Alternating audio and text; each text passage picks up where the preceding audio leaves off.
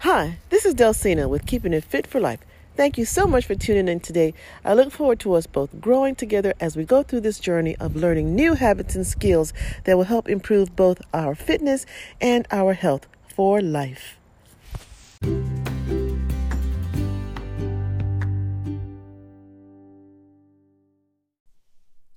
Can you sleep yourself skinny?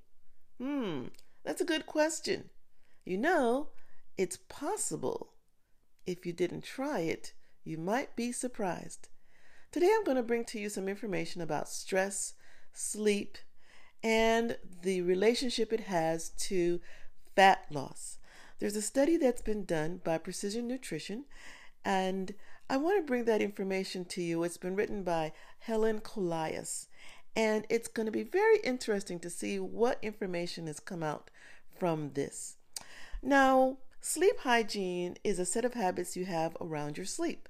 You can just sit in bed watching your favorite program while drinking a big cup of coffee one minute and expect to nod off the next, or even in the next hour. You need to set up an environment that facilitates sleeping. You need to chase your sleep.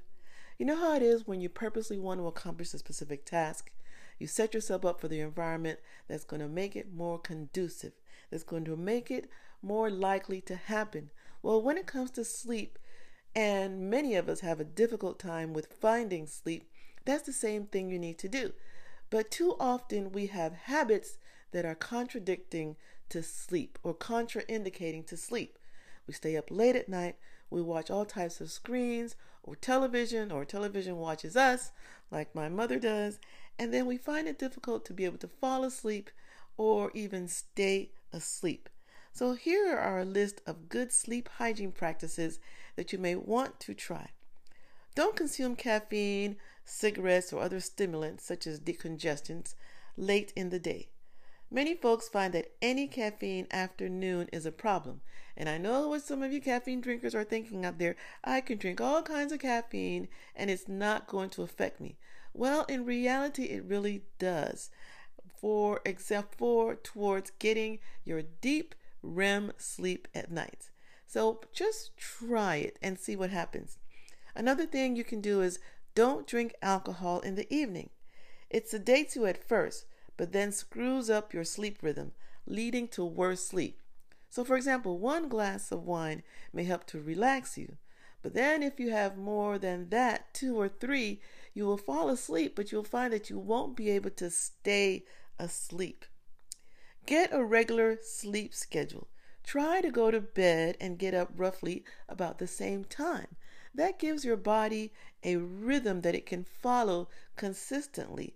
It allows your mind to begin to shut down because it knows that at a certain time of the evening you're going to be putting it to rest, and then allows your mind to begin to start to wake back up at a regular time because it knows that's the time to brighten up and start the day. Exercise regularly but not too close to bedtimes. Save the tough adrenaline pumping workouts for earlier in the day. So, for example, if you want to do some type of yoga exercises towards the evening, or stretching activities towards the evening, or even foam rolling activities to kind of, you know, get those kinks out of your sore muscles towards the evening, those are great activities to do. Or moderate walking activity on a treadmill something like that. But don't you don't necessarily want to do your high intensity interval training right before bed or get into a high energy Zumba workout right before bed or your quad blasting workout right before bed. That's going to disrupt your ability to stay sleeping throughout the night. And then, one more thing as far as your sleep do an active relaxation process. Don't just expect it to happen, but build relaxation practices into your day. And I'm going to give you a few examples about that. I found that I can strength train closer to bedtime without affecting my sleep, but after any type of metabolic training, sort of like circuit, soccer, basketball, intervals, or general aerobics, I need to give myself at least four to six hours in order to unwind. So, a regular, you know, leg workout or a regular chest workout or back or biceps is fine. But if you're going to do it like a circuit or a high interval, like I said, you're going to need to give yourself a little bit more time before your body can unwind. So, some of the things you want to try to do in order to unwind are things like turn off your computer, your TV, your cell phones, and any other devices with a screen at least an hour before bed. If an hour seems to be too much, try at least 30 minutes. Really, it will make a world of a difference towards you being able to fall asleep and being able to stay asleep. Try not to watch TV in bed. I know that most of us have a TV in our room, myself included, and we like to watch TV while we're in bed. Okay, so if you watch TV while you're in bed, that's fine, but try to avoid doing it just shortly before going to bed. And you know, having a TV in your room can kind of kill your love life too. So you may want to start practicing not doing it in the evening. Also, try to get up at the same time every day, even on the weekends. I know we try to catch up on our sleep on the weekends, but in reality, you can't really catch up on sleep. And if any of you like me, if I try to sleep longer on the weekends, maybe an hour or two is not too bad. But if I try, if I normally get up, say at 5:30 in the mornings, and then I try to sleep in the weekends till 10 o'clock, I find that I get up with a slight headache. It's irregular, it's not part of my normal routine, and my body just doesn't deal with it well. You may have the same thing. Something else you can practice before going to bed is taking a warm bath that helps to relax your body, your mind, your attitude, just before going to bed. You want to keep your home a degree or two cooler at night too.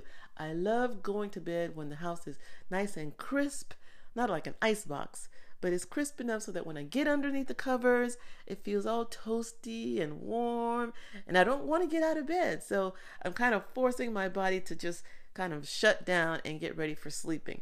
Most rec- experts recommend about 69 degrees for the thermostat in order for you to sleep well.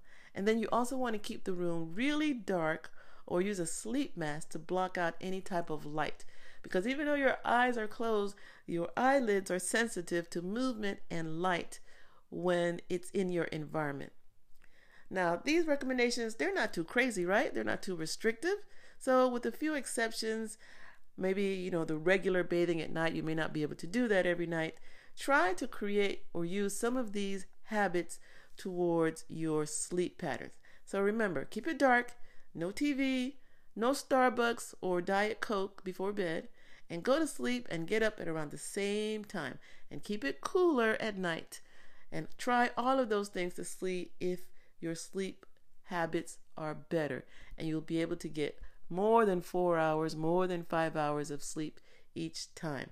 Now, having a good sleep hygiene practice is going to in- reduce your stress. And reducing your stress and your screen time is, is closely related to the, the type of sleep that you get. After all, most people will say they don't sleep well because they're stressed, right? And or because they're doing other things right before bed. Usually playing on Facebook or video games or checking emails or checking work. And that those type of activities all contribute to stress. So you want to try to eliminate or decrease those activities right before bed so that you can have better sleep, reduce the stress in your life so that it can help you to reduce weight. Now, let me tell you about a study that was done that showed how reducing stress and improving sleep led to weight loss.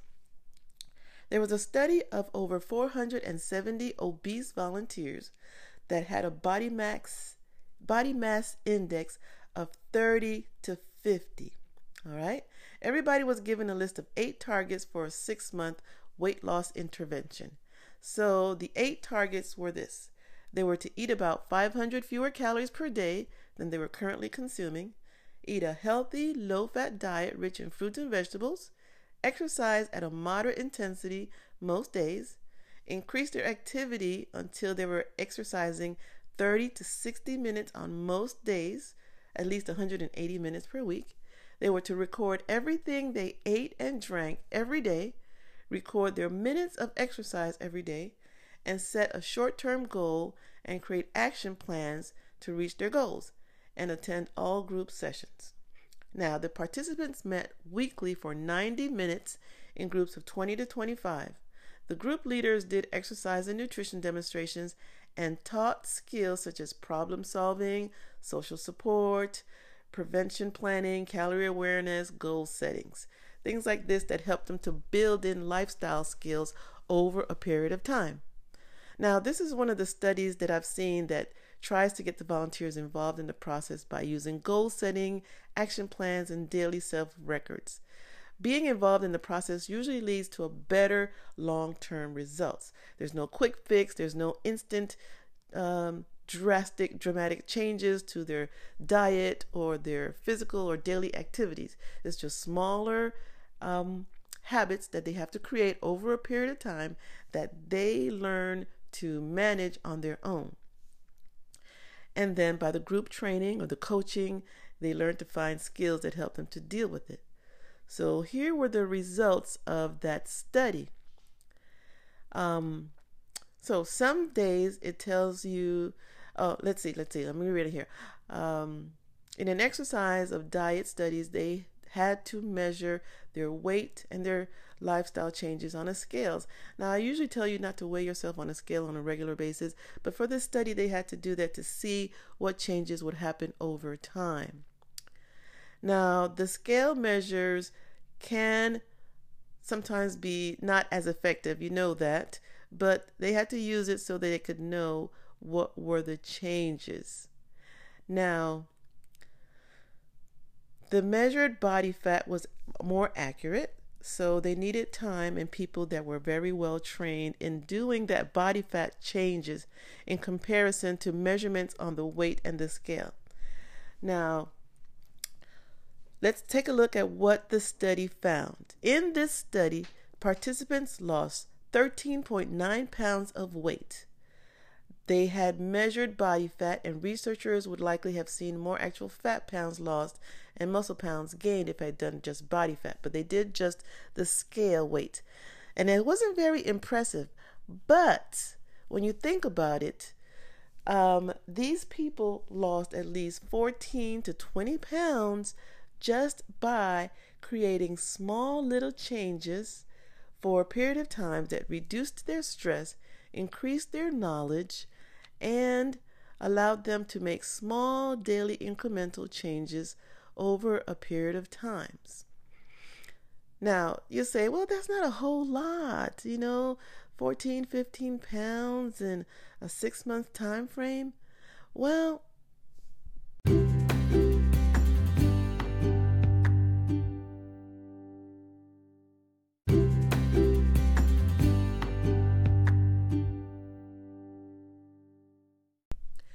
The changes that they saw over the time period equated to about 14 to 22 pounds of weight lost. Now, that doesn't include the specifics on how many pounds it was of fat or how many pounds it was of lean body mass, but it showed that by increasing their sleep time and decreasing their stress level, they were able to lose a significant amount of weight over a six month period of time without growing on any kind of a crazy diet or crazy fat loss um, program.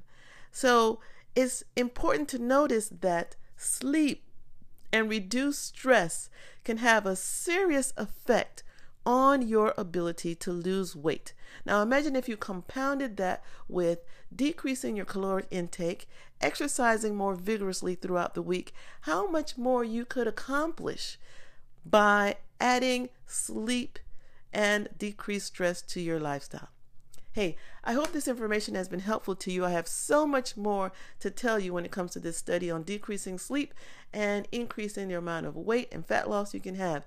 If you would like some more information, please, please, please contact me at delsina at me.com or check out my Facebook page, Fit for Life PT LLC. You can also find me at my website, which is www.procoach.app slash Delsina. That's https semicolon backslash backslash P R O C O A C H dot ap backslash Delsina, and I can contact you and we can have a little discussion and see if you qualify for my program. I'm currently looking for 10 new clients who are interested in a simple, easy, stress free way to lose weight and feel great for the rest of their lives. Not short term, but this is a long term lifestyle change that is amazingly, incredibly easy to apply and has lifelong changes. I'm so excited if you would give me a call. Check me out also on Twitter and Instagram. And thank you so much for listening. This has been Delsina with Keeping It Fit for Life. Bye bye. Thank you so much for listening to the podcast today. I really enjoy spending time with you.